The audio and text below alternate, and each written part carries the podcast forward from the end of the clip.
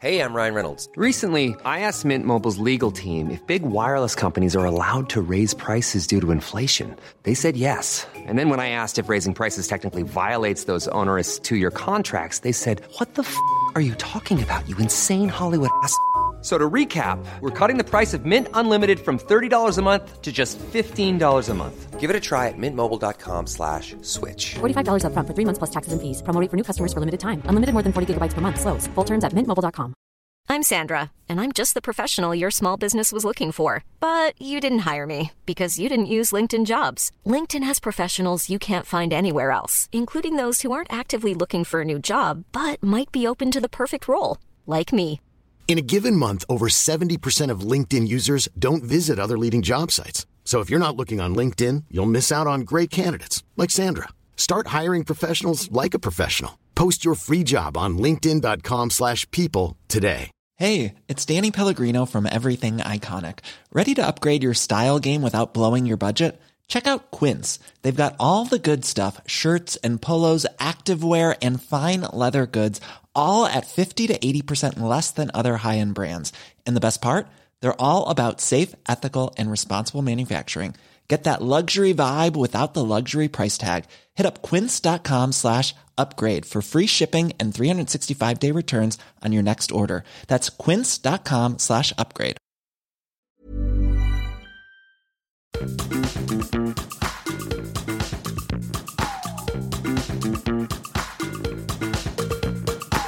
This is Reasons to be Cheerful with Ed Miliband and Geoff Lloyd. Well, hello. Hello, how was your Easter? It was fine. I feel like maybe we are not in touch enough. Why'd you say that? Well, because I told you just before we turned the mics on that I'd been to Nice. I went on a fantastic holiday to Nice for Easter. You said, "Oh, I love Nice." You seem to be very au fait with Nice, but we I failed to communicate beforehand that I was going. I would have got lots of travel tips from you. But some years ago, I recommended it as a holiday destination to you, and you were kind of sniffy and snooty about it and said, "Oh no, it's very touristy. We we prefer to go somewhere more authentic." That, that that sounds entirely characteristic of me to say to ignore. I, my wife would say this is this is sort of totally in character to you know pour scorn on someone's advice and then do the do the same thing myself. But I have so much to tell you because I feel like I I was channeling the man on seat sixty one. so did you take the high speed train then? Yeah, and it was honestly it was fantastic. And I've done a lot of research while on the trains. Hmm. The thing I want to talk to you about is the food. Oh la la! Because I think, okay, we, we know lots of the problems with British trains, expensive and old stock, etc. All of that is true. And actually, You talk about the rolling stock. the rolling stock, yeah, not the food, not the cheese sandwiches. But there's something about the cafes on French trains. First of all, they've got a lot of space, the cafes. So they've got spaces to sit where you can have a, like a little coffee. It's like a cafe. Oh wow! Yeah. And I just think we've got to improve the food on the British trains, don't you think? Definitely, but it's been a joke forever. I remember the two Ronnies making jokes about British rail Sweaty sandwiches. cheese sandwiches. I remember. I remember. Yeah. Yeah. But why is the food so bad on British trains? It's almost like the whole of British cuisine has moved forward 40 years in the last 40 years. And British food on trains is still where it was. Maybe they should make a feature of that. British trains is where you go to get your retro food. Yeah, maybe it'd be better. But honestly, the local trains, incredibly cheap. I know this is like everyone knows all this. You know, incredibly cheap, incredibly efficient. We didn't have a car. We were staying in Nice. We didn't have a car. You know, you were able to take the train to the beach, to villages nearby. It shows what good train service can do. So you're a convert to the long distance train holiday then? Yeah, now I, now I really am. And it's quite a good thing to do with kids of our age, I think. It, it really made me a convert to the man on seat 61, though, too. So where else has turned up in your research then? Barcelona. But I think you can get to Barcelona in a day. Is my is I think what the man on seat sixty one says. Anywhere else you'd like to sojourn to? I'd like to head north. I'd really like to um, get to know Germany a bit better. I've not spent that much time there. It just seems like such a great country. I'm going there for family reasons. I think I might have mentioned this to you at the end of May. Is that you inviting me along with the family? no. Uh, Well, our episode this week, we're going down on the farm. yes. Have you ever milked a cow? Mm, no. Have you? I have, yeah. I had a friend at school, Wendy Waller, who lived on a farm. I remember going visiting her and uh, and going and sitting on a milking stool, and I, I enjoyed the experience. I'm, I'm not talking about like industrial milking machines. I think you'd get a lot out of it, just the connection between man and beast, you on a stool. I'm trying to remember whether I might have done. It seems like uh, a photo op. The answer is still no. Would you like to? I sort of worry that It's not consensual. no, I don't. I think it wouldn't. It wouldn't contribute to the cow's happiness. I think if you looked it in the eye while you were doing it, spoke in a soothing voice. I think. I think. So, if any of our listeners have a cow, you would decline the invitation. Were you ever an Emmerdale farm viewer? Not really. No. I was a big Archers listener as a child. Oh, that's interesting. Did you not know that about me? No, I didn't. It's amazing that after so long, there's still things you don't know about me. yes. Uh, no, a big, big Archers listener. In fact, I was such a big Archers listener that when I was living in America, my aunt used to send me cassettes of the Archers. Wow, pirate copies Yeah. smuggled Smuggled. across international borders. Contraband. Uh, Archers contraband. wow. But I have not listened to it in, in years. So, what got you out of the habit then? Gordon Brown. Yeah. As with many things. So, yes, this week we are talking about sustainable farming. In the UK, agriculture accounts for around 10% of our greenhouse gas emissions. So, transforming the way we farm could have a hugely positive impact on the climate, but we rarely talk about it. And we're going to fix that. We're going to be talking to Lydia Collas from Green Alliance, Minette Batters from the National Farmers Union, and finally to Jyoti Fernandes, who is from the Land Workers Alliance and is also an agroecology smallholder. What's your reason to be cheerful, Geoff? My reason to be cheerful is Sarah's brother and his wife and their kids came over. So we did lots of touristy things, including a new attraction that's opened in London called the BBC Earth Experience. Have you heard about this? No. It's in Earl's Court and it's an immersive experience. Basically, what it is, is a load of enormous TVs. You get to be surrounded by all this incredible BBC nature footage, blown up, huge. Wow. David Attenborough provides narration. And it's just a real treat to see stuff from that archive presented in such an exciting and Wow. futuristic way. Well, that's really worth knowing. Do you not think the BBC should motion capture David Attenborough so that they can just keep generating content What does motion capture mean? like they have done with ABBA? So they could make a not an avatar but an Attenborough tar, hmm. Attatar, so we can have him forever. Hmm, that's a good idea. I also think the Labour Party should do that with you. Obviously, Oh, thank you so much. Um, what's your reason to be cheerful? well, you know, I like to report on this podcast about my cooking experiences, and I have a positive experience to report, which is being in France. I did a little bit of chefery, and I made. Uh, what's your view on frittatas? I get a bit bilious on an egg. Right. Oh dear. Uh, well, then you won't be going for this. Anyway, I made a very successful onion and thyme frittata from a New York Times recipe. And there's a particular interesting trick, which maybe is not a trick, which is to soak the onions. It kind of dials down the flavour of the onions a bit. I'll tell you who loves a frittata. Yeah. My mother-in-law Lynn Barron. She's one of these people who can't abide waste. So if she sees you about to Yeah. say throw away the stalk of a piece of broccoli, she says, "Don't throw that away. I'll put it in a frittata." Maybe I should send her a frittata. Yeah, I think I think it Do you think well. Federal Express yeah, in a jiffy bag. in a jiffy bag? Do you think it, what do you think it would be like at the other end? Do you think it's allowed to send a frittata?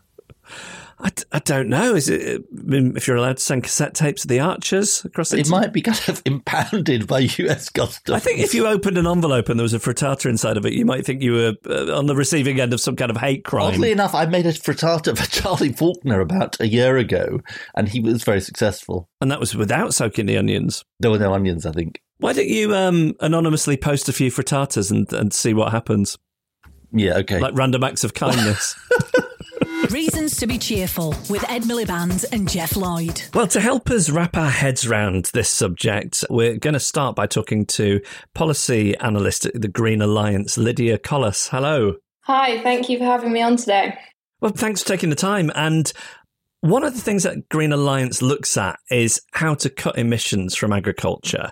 So maybe, maybe we could start by just getting some of the headline facts and figures about the impact that farming specifically has on our environment. Yeah, of course. In the UK, about 12% of our annual emissions are because of food production, but globally the figure is more like a third. A third of annual emissions are attributable to food production, and the UK figure is slightly lower because we import lots of our food.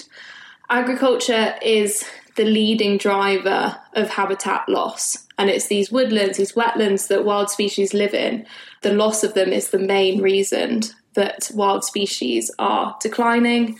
In the UK, agriculture is also the leading cause of water pollution and even air pollution in cities. Between about a third and a quarter of that is thought to be because of agriculture. And you talk about the contribution, Lydia, of farming to climate change. Can you just explain a little bit more about sort of where does that come from? Mm, yeah, of course. So we talk a lot about carbon dioxide in terms of climate change, but actually in farming, the main greenhouse gases are methane from livestock and nitrous oxide, both from peatlands and from fertilizer. And we get emissions from farmed peatlands um, because, in their natural state, they're flooded and they don't emit. But once we drain them for agriculture, they then become big emitters of nitrous oxide. And just is that the farting cows? Yes, that is ruminant livestock emitting methane. Yeah. Ruminant livestock is obviously the polite way of putting it, Geoff. Is that right? I like that you went straight in there with burping and farting. Well, I think you know. I think we've got to sort of you know call call a spade a spade. Oh, if you'd have said ruminant, I would have just nodded and not not known what it meant. And and that twelve percent is there a hypothetical best practice, most sustainable way? What what that number could look more like? So overall, we actually need the land sector, so agriculture as well as land use in the UK, to become a net sink. And that is because at 2050, when the UK has set this target that we're going to be net zero in terms of our carbon emissions, there are still going to be some industries that emit carbon, like aviation and actually meat production is likely to still be net emitting at that time. So we need the land sector to be a net sink overall when we look right across the country in order to offset those emissions so that we are net zero. And the way that that becomes a net sink is by really expanding our woodlands, which sequester carbon out of the atmosphere, and by restoring wetlands and species rich grasslands and all of these other habitats on some of our land. And just talk to us a, a little bit about the idea of ELMS, which is the Environmental Land Management Scheme, which is something that the government has introduced and th- that's the idea of I think it's called public money for public goods. Just talk to us a little bit, Lydia, about that idea, but that's obviously arisen partly from the end of the Common Agricultural Policy, which was something that we had in the EU.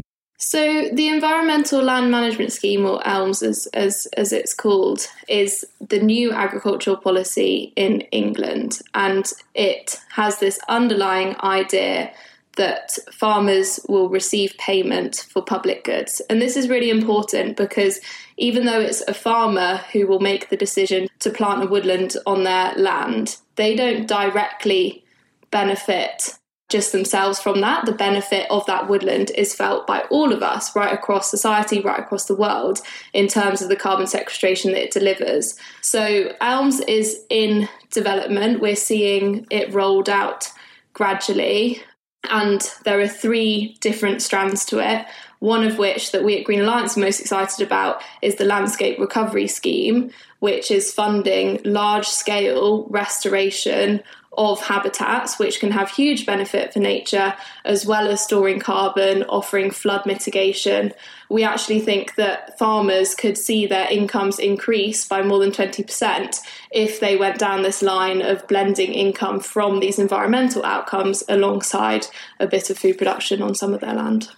And how controversial, and we're going to talk to Minette Batters from the NFU, National Farmers Union, how controversial has ELMS been, and particularly this third pillar been with the farming community? I think this has been a very difficult time for the farming community because of uncertainty, where they knew that the old payments were being phased out gradually, but they haven't particularly known the detail of what's coming in to replace that. At the moment, the way that the subsidy regime works under the EU policy meant that the largest farms got most of the money. So, under the basic payment scheme, half of the money went to 10% of the farms. So, most farms can actually benefit under a system that distributes money differently. But for those farms that were doing very well under the old system, they may well not receive as much public subsidy under a new system. So there's just all sorts of dynamics going on in terms of how different people are affected. Um, but I really think that uncertainty has, has played into what might be perceived as quite a negative reaction from farmers.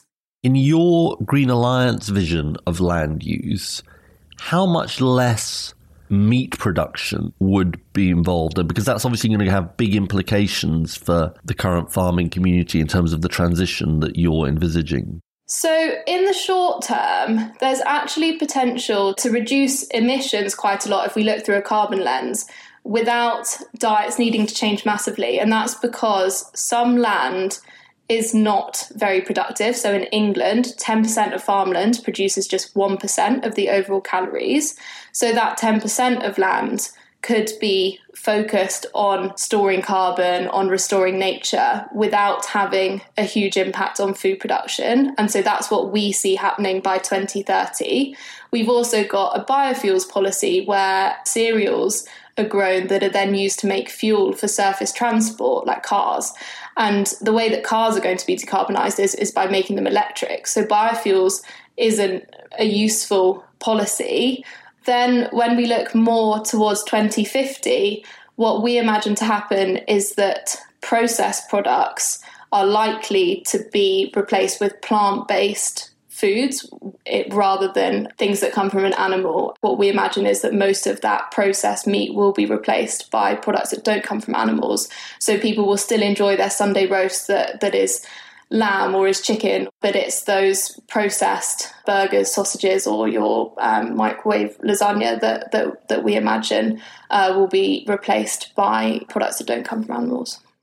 So, in terms of the changes to the way that we farm. We've talked a little bit about land use. What about crops? Are the crops that we should be switching to that are going to be more sustainable? So I think less important to what crops we're growing is what those crops are used for.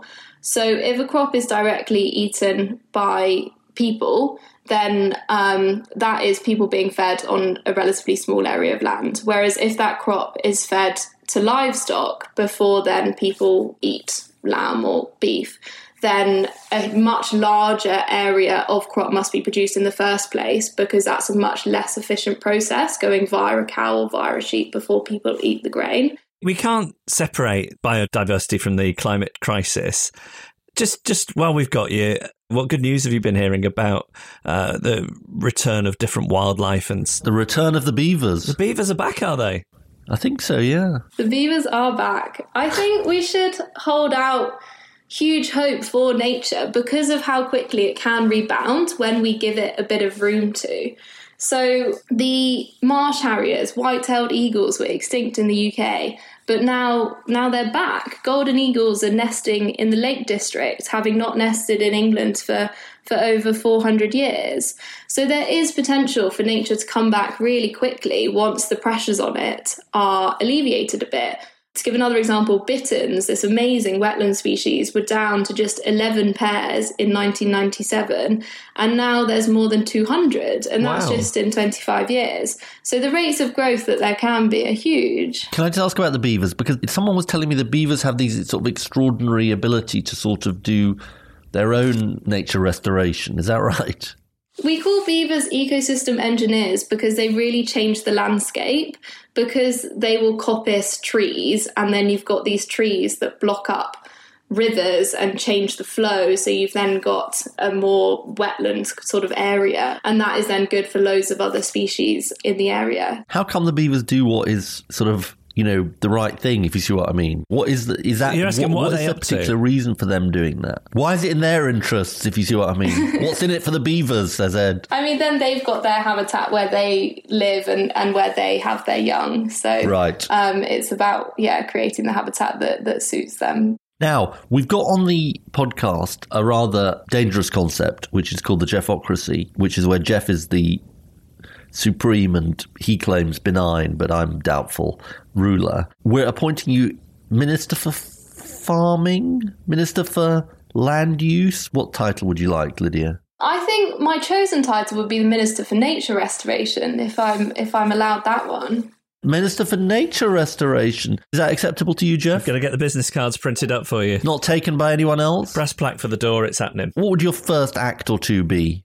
As Minister for Nature Restoration, I would want to take this environmental land management scheme budget and put a third of it into the landscape recovery scheme, as I was talking about earlier, which supports this larger scale creation of habitats. And then, secondly, I would take some of those new areas that, that, that we're creating, which are really rich in nature and carbon storage, and dedicate them as national nature reserves that people have access to. Reconnecting people with nature is going to be a really beneficial part of this process. And just to be clear, when you say a third of the Elms budget to this purpose, well, how much of it will be going on it at the moment? At the moment, less than half a percent is going on landscape recovery. Less than half a percent? Is that the third pillar then? Yeah. So the third pillar is half a percent? Yeah, because a lot of the ELM budget is still currently going on the direct payments of the Common Agricultural Policy Right. because they're phasing out by 2027. The other half of the budget, some of it is actually currently unspent. It's not managing to be gotten out the door quick enough. But of what is being spent, a lot of it is on the countryside stewardship scheme. So interesting. Geoff, does Lydia get the job? Yeah, I, I told you the business cards are being printed as we speak. Well, look, it's been really fascinating to talk to you. You've really given us a really good background in, in what we're talking about uh, this week. Lydia Collas, thanks so much for joining us. Thank you very much for having me. Hiring for your small business? If you're not looking for professionals on LinkedIn, you're looking in the wrong place. That's like looking for your car keys in a fish tank. LinkedIn helps you hire professionals you can't find anywhere else, even those who aren't actively searching for a new job but might be open to the perfect role. In a given month, over 70% of LinkedIn users don't even visit other leading job sites. So start looking in the right place. With LinkedIn, you can hire professionals like a professional. Post your free job on linkedin.com slash people today. When you're ready to pop the question, the last thing you want to do is second guess the ring. At Bluenile.com, you can design a one of a kind ring with the ease and convenience of shopping online. Choose your diamond and setting. When you find the one, you'll get it delivered right to your door. Go to Bluenile.com and use promo code LISTEN to get $50 off your purchase of $500 or more. That's code LISTEN at Bluenile.com for $50 off your purchase. Bluenile.com code LISTEN. Quality sleep is essential. That's why the Sleep Number Smart Bed is designed for your ever evolving sleep needs. Need a bed that's firmer or softer on either side? Helps you sleep at a comfortable temperature? Sleep Number Smart Beds let you individualize your comfort so you sleep better together. JD Power ranks Sleep Number number 1 in customer satisfaction with mattresses purchased in-store. And now, save 50% on the Sleep Number limited edition Smart Bed for a limited time. For JD Power 2023 award information, visit jdpower.com/awards. Only at a Sleep Number store or sleepnumber.com. I'm delighted to say that we're now joined by Minette Batters, who is president of the National Farmers Union. Minette, thanks so much for joining us. My pleasure. Could you just start by describing who the NFU represents, how, how many farmers we're talking about across the UK? Just paint a picture of the diversity of, of, of the people that you represent. We're the Union of England and Wales, and we represent 47,000 active farming and growing businesses, really across all sectors. So, everything from horticulture to poultry to dairy, and across all land areas, and very much focusing on creating, if you like, you know, a great policy environment for food production, for the environment, and for nature. And the NFU recognises that climate change uh, presents huge challenges to farmers and their livelihoods. How will they need to adapt to the changing conditions? Well, this is seismic and, and and a huge change. We actually said we could beat the government target by 10 years. That was something that I said back in 2019 that agriculture with the right policies, the right incentives in place could get to carbon neutral food production by 2040. Now, at the time, I have to say, there, there was a, a fair amount of nervousness. It is a sector whereby, yes, we are a source of some emissions, but we can do something about it in a way that other sectors can't.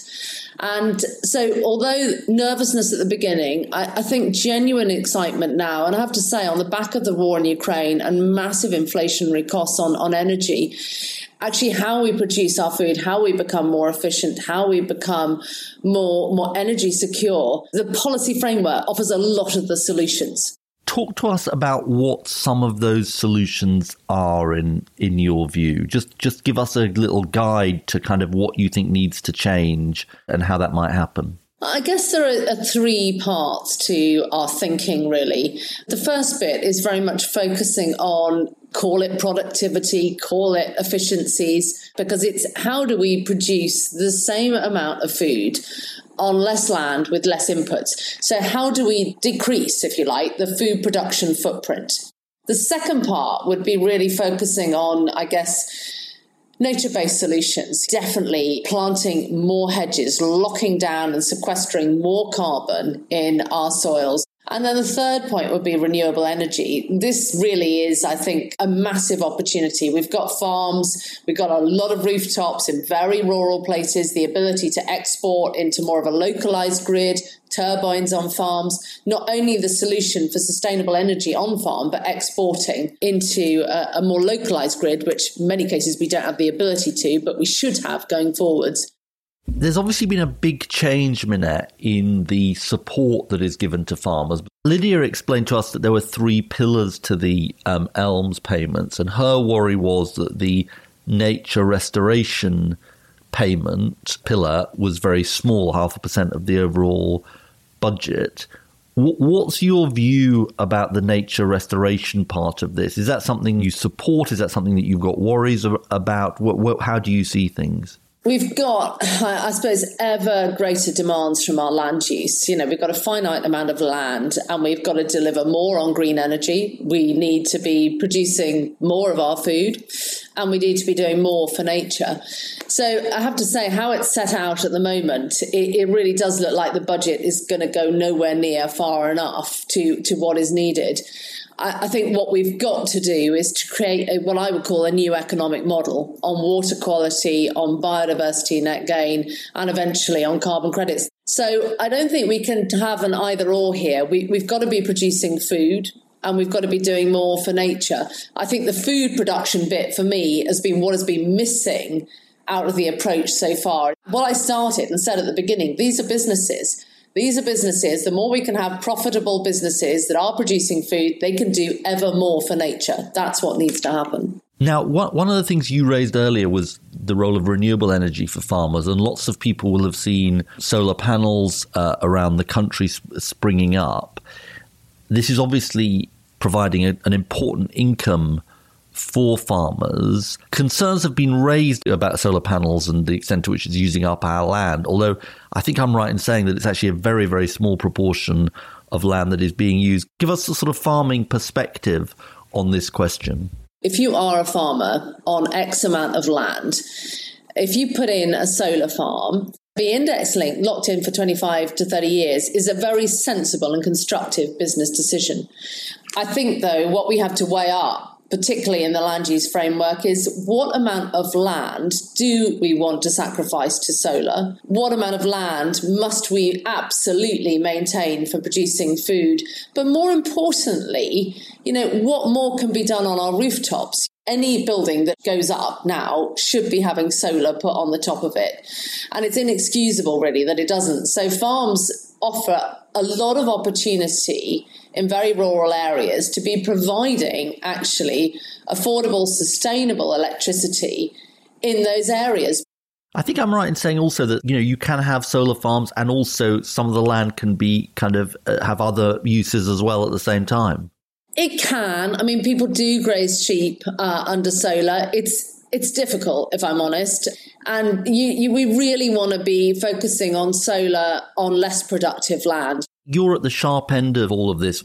What would you say the mood of your members is, both about the current situation, but more sort of looking ahead? Because I can imagine that there is quite a lot of uncertainty and quite a lot, of a sense of of sort of change that is coming. You talked eloquently about the challenge that climate presents.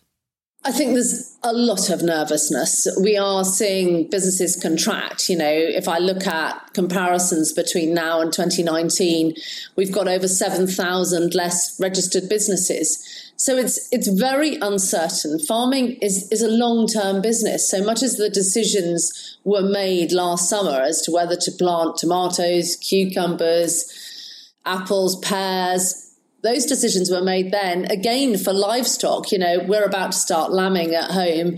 I made the decision to put the rams in in November last year. And so farming is long term. It's not a tap that you can just turn on or off. And it's producing something that has a shelf life. Farming has to keep going 24 7. And so the focus of being able to get a fair return for what you're producing is absolutely fundamental. Minette, can I just ask, as, as well as being president, you yourself are a farmer, and just just from a personal point of view, I mean, obviously it's been a, a challenging few years uh, for farmers in in a lot of respects. But when you think about the changes required, or, or a more sustainable form of farming as we head towards net zero, what what optimism or positivity do you feel about that as a farmer? As a farmer, I feel enormous excitement. I think there is a real opportunity for the UK to lead, uh, I think, the global revolution of climate smart agriculture and how we produce carbon neutral food. The challenge for me, uh, and if you like, the, the, the, problem that I'm facing into is I've got to excite people. I've got to excite members of the government that we are the solution to all of this. There is a real opportunity for us. And, and that's the tough bit is exciting others. That's why we committed to net zero 10 years early. That was to, to say, look, we can do this. And that did open doors. 70% of our country is rural. It's just waiting there to be turbocharged. But it, my goodness, does it need a government that wants to work in partnership with it? Just to end, give us the sort of biggest reason for optimism. What do we need, you know, in, in this very challenging situation with an ongoing war in Ukraine? We need more sustainable green energy. The ability now for farming, not only to produce carbon neutral food, but to produce the fibers uh, on which we rely, the packaging. We can do this out of agriculture. So it's not just about carbon neutral food production, it's about sustainable living and the opportunities that, that we have from all of that. If we get that bit right, the ability to restore nature, to be more for nature, more for wildlife is within our grasp. But I, I think for too long we have seen the rural economy as a backwater. And this to me is the time to drive that probably most important revolution that that our world has seen because now it is the challenge of energy security, food security, water security. Who can do that? You know, the farmers can do that. And all we need is is the clear ambition from our partners to want to work with us and it can be done. Well, look, it's been great to talk to you, and we're really grateful because we know you've got an incredibly busy schedule. So, Minette Batters, thank you so much for sparing the time. My enormous pleasure. Thank you for having me. With us now is agroecology smallholder and campaign and policy coordinator for the Land Workers Alliance, Jyoti Fernandes. Hello. Good morning. Hello. What time were you up this morning? Uh, pretty early. I had a group of lots of people from Bristol come here to stay on my farm and learn about farming and help me out. So yeah, we woke up really early, got some porridge, and got the animals all fed. It was great. I had this idea. Why don't farmers get up a bit later? It would just, to, to me, it would make the job a lot more appealing. well, there's something nice about when you when you work on the land, um, being connected to the, the, rhythms of the day. Actually, yeah, it gets you up, and then you're tired at the end of the day, and you go to sleep. it's really nice. So, so tell us a bit about you and your background and how you got into farming and and uh, what, what your small holding is. I came from America, and my family were farmers from India. Uh, you know, in the previous generation before my parents, and my mother's family was farming in Iowa. Um, but I moved here to England, and you know, together with my husband, we decided we wanted to have an occupation that did something really positive. We wanted to build a positive alternative, and we wanted to have our kids on the land and have nutritious food for them every day. So we decided to become farmers. We took out a loan um, and bought some land in beautiful, beautiful Dorset And we didn't really have farming skills, so we went to lots of different farms. Um, we worked with farmers of all different types to learn the skills to be able to farm. And we saved up and slowly, bit by bit, built the housing on our farm. We generate our own electricity here, and we produce organic vegetables. We have a cider apple orchard. We've got um, loads of plum trees and pear trees with sheep underneath. We've got milking cows, um, and we sell everything to the local community. And it feels really great to be a part of being able to feed people nutritious, healthy food. Tell us, Jyoti, why did you feel it was necessary to set up the Land Workers Alliance? There are other existing organisations that represent farmers, like the National Farmers Union. We spoke to Minette Batters earlier. Why was that important, the Land Workers Alliance? What our farmers union does is support the concept of agroecology, and that's the sort of farming we practice here on the farm. One where you know we use it as a tight circular system and reduce our use of inputs. But we have huge amounts of biodiversity. We look after our soil and we have loads of trees all over the farm as well so that they sequester carbon and provide habitat for wildlife. We also represent foresters, small and family farms, so people that work with nature conservation and new entrants to farming. And we felt that the NFU has a very broad remit, and it, it, you know it supports a lot of farmers who do use more chemicals than we do or might export. But we're really focused around the voices of the small and family farm that really try and practice agroecological practices. There's been underinvestment for decades in the local food economies. Um, you know, a lot of support for overseas trade agreements, but you know, we wanted to think about our local food systems where we can distribute through um, you know, community supported agriculture projects, through local markets, through box schemes, and supplying local schools and hospitals, but also not really provide more support for genetically modified crops or industrialized agriculture and that kind of thing. And we felt, you know, we needed to make that voice stronger so that, you know, the farmers doing the sort of farming we need get the support they need to really flourish. And can I ask, one of the things we hear a lot is that meat consumption is incompatible with reaching net zero. What's your counter to that? Well, we represent all sorts of land workers, you know, from foresters to people who grow peas and beans and pulses in the UK, um, to people who grow loads of fresh fruit and veg. But we also represent people who keep animals as part of mixed farming systems. And you know, our, our union has very strong stance that overall we should be producing less meat as a society and people should be consuming less meat, but that there's a very important role for livestock within mixed farming systems, and particularly your traditional smallholding. We need livestock to be providing for our conservation grazing on wildlife meadows. We need livestock to be using the parts of the system that are waste products within a system. You know, like if you've got arable production, you've got all the byproducts and co-products of that they can recycle very effectively those waste products within the system. So we want to have them as part of these mixed farming systems. And livestock are important. It's just that we need a lot less of them. We're completely against factory farming and industrial farming of meat. Now, you took issue very much with the recent book by George Monbiot, Regenesis, um, and you wrote a open letter to him about that really leads on from Geoff's question. Just just sort of explain kind of what your issue was, but some of our listeners may have read the book, and indeed we had him on the podcast. Yeah, I well, you know, George is a good friend of mine, um, and you know, I agree with you know ninety percent of what he says. But I think in what he was putting forward, he didn't make an adequate distinction between industrial livestock and livestock kept within agroecological systems, peasant farmers, livestock, and the important role that that livestock plays. And actually, when you scale that up, it can have a tremendous impact on livelihoods across the world if you don't think about the importance of those people on a very small scale who keep livestock as part of their traditional um, farming systems. They might be small scale dairy producers in India. Uh, you know, I'm, I'm from an Indian heritage, and in India, there's 90 million small scale dairy producers, and you know, 75 million of them are women. Most of them have two to four cows, and they hand milk those cows. It's very much a part of their cultural identity, and, and it provides a huge amount of nutrition security for their families and their communities. Um, and, and those people are, are completely dependent on that income from small scale livestock. If on a global picture we say all livestock is bad, even though all of those cows are actually fed on waste products, if those people have to transition out of those livelihoods, then they really suffer a lot in terms of you know going into poverty. Um, there's very few transition programs that do something else for them, and often the transition, you know, when an economy moves from a peasant economy where we've got this kind of traditional livestock happening, um, people move into really high consumption lifestyles, and we see the impact of that all over the world. You know, I think one of the solutions to climate change is actually thinking about our lifestyle, how we work in harmony with the land, and how we feed ourselves in harmony with the land in those systems. So I think it's just putting forward that it does have an important role to play.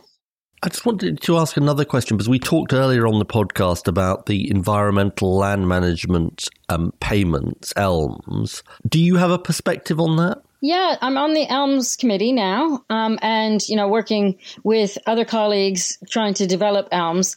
Um, we were really pleased with the fact that you know that that we're removing the basic payment scheme um, in our union because we felt like it was being distributed largely on the basis of how much land people uh, owned rather than what they did with the land. But we felt that a reform of the system was necessary because we needed to encourage farmers to be producing things in a way that supported biodiversity and wildlife, that looked after the soil, that, you know, supported holistic farm management, you know, much more like, you know, even on a larger scale, the way we're managing our small scale agroecological farms, you can also practice agroecology and think about the system on your farm as a whole, um, looking after the soil as a starting place, and then moving through the different ways we can move away from nitrate fertilizers, which have an enormous impact on climate change change because the emissions move away from the kind of manure management systems where we get loads of runoff into our rivers, which cause huge amounts of pollution, reducing the use of pesticides, which are killing off our insects. What I feel like we can do even better than what we're aiming to do with the Environmental Land Management Scheme is support our fruit and vegetable producers um, to make sure that we are supporting young people who want to go into growing fresh fruit and veg or, or older people, whoever, anybody in the community, to grow fresh fruit and veg that's directly accessible by anyone, not just those in the highest income brackets. What are the ideas around engaging the public on this? You know, when people are busy and it's something they don't give very much thought to. Well, does really care about food. You know, most people eat food three times a day, hopefully. And in many cases, people eat that food with their family or their community, and it does have meaning in their lives, you know, and, and it's become more of a commodity. And it kind of is integrated in an overall look at where our economy is going. You know, it is it is a broader issue because right now everything's led by the market. You know, they say if you want good quality organic food, you have to pay premium prices, and consumers should be educated to pay more for their food. And actually, I think it, it needs to go the other way around, where we where we think how do we make this food affordable and accessible without bringing in loads of cheap imports and you know relying on factory farms, but you know good quality food and guarantee a fair livelihood. And that might have to do with government intervention, but also making sure that people understand themselves as food citizens. You know that they have time to enjoy that food, and it means thinking about the excess rents people are having to pay these days. You know, having a four day work week so people have more time. You know, it's all integrated in overall rethinking our economy and, and where we go forward in the future let's end, Jyoti, on the brand of this podcast, which is optimism. Mm-hmm. Why are you optimistic about the future of farming and, and how can it help us address the climate crisis?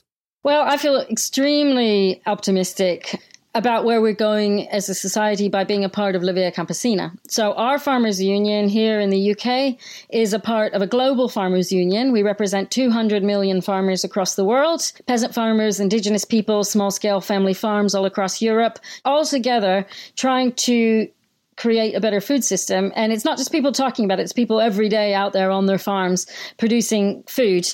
And the agroecological farming practices that our union practices have been documented to provide 70% of nutrition security in the world.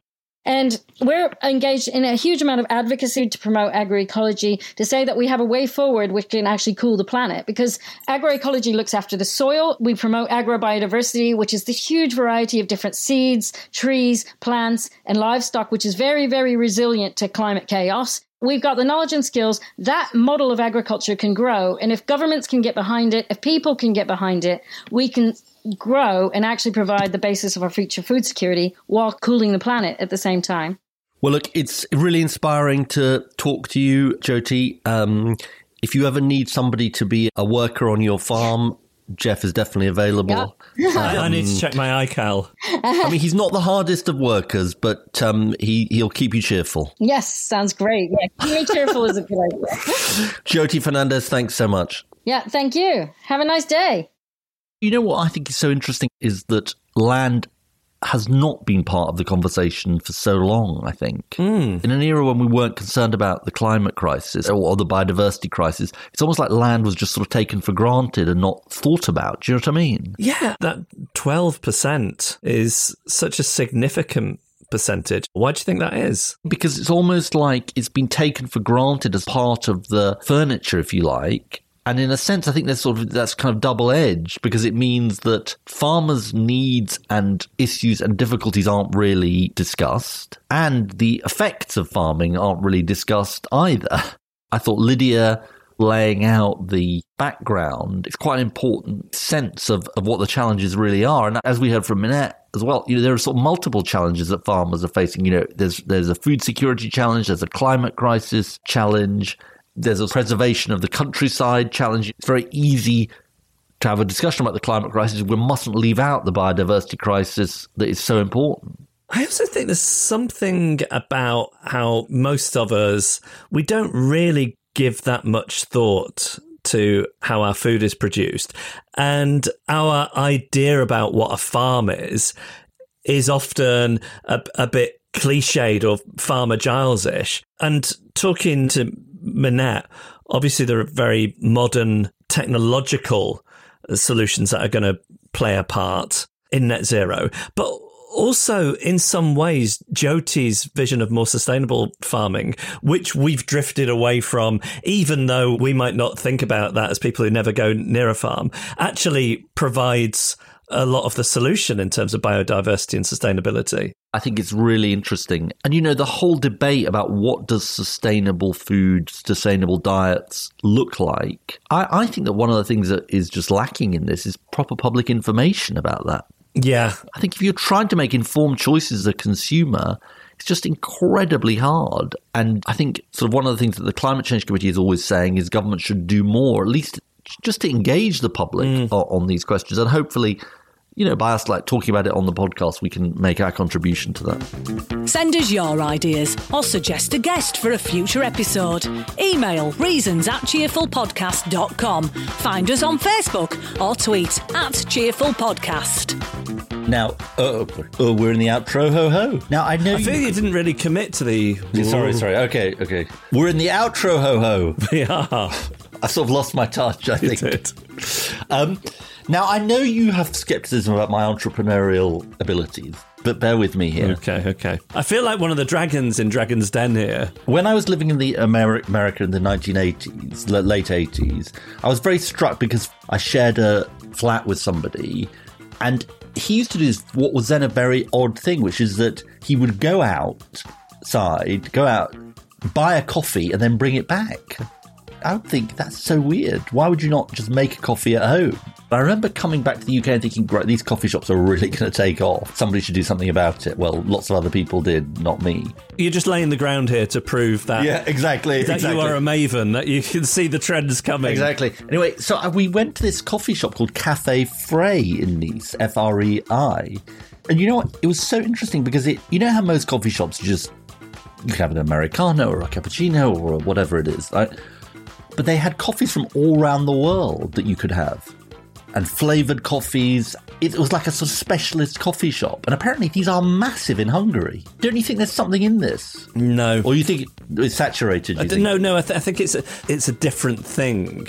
I think in New York you identified a new behaviour. Yeah. Whereas this, I've been to coffee shops where they've got three bags of beans out and said, "Which one would you prefer?" Mm. And I don't want to make that choice. And then when they start describing this one's got Well, a one with almond, one with nettles and one, one with almond, one with cinnamon, Yeah, one yeah. with, you don't no. I I I don't want to make a choice. Why don't you want to make a choice?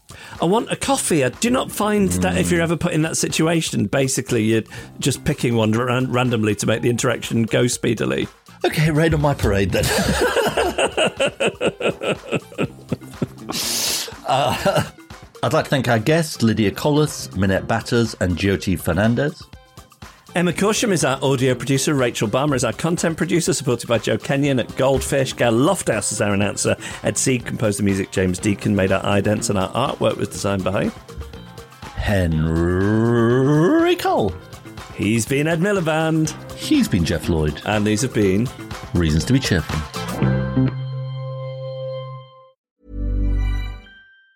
Planning for your next trip? Elevate your travel style with Quince. Quince has all the jet setting essentials you'll want for your next getaway, like European linen, premium luggage options, buttery soft Italian leather bags, and so much more. And it's all priced at 50 to 80% less than similar brands. Plus, Quince only works with factories that use safe and ethical manufacturing practices. Pack your bags with high-quality essentials you'll be wearing for vacations to come with Quince. Go to quince.com slash trip for free shipping and 365-day returns.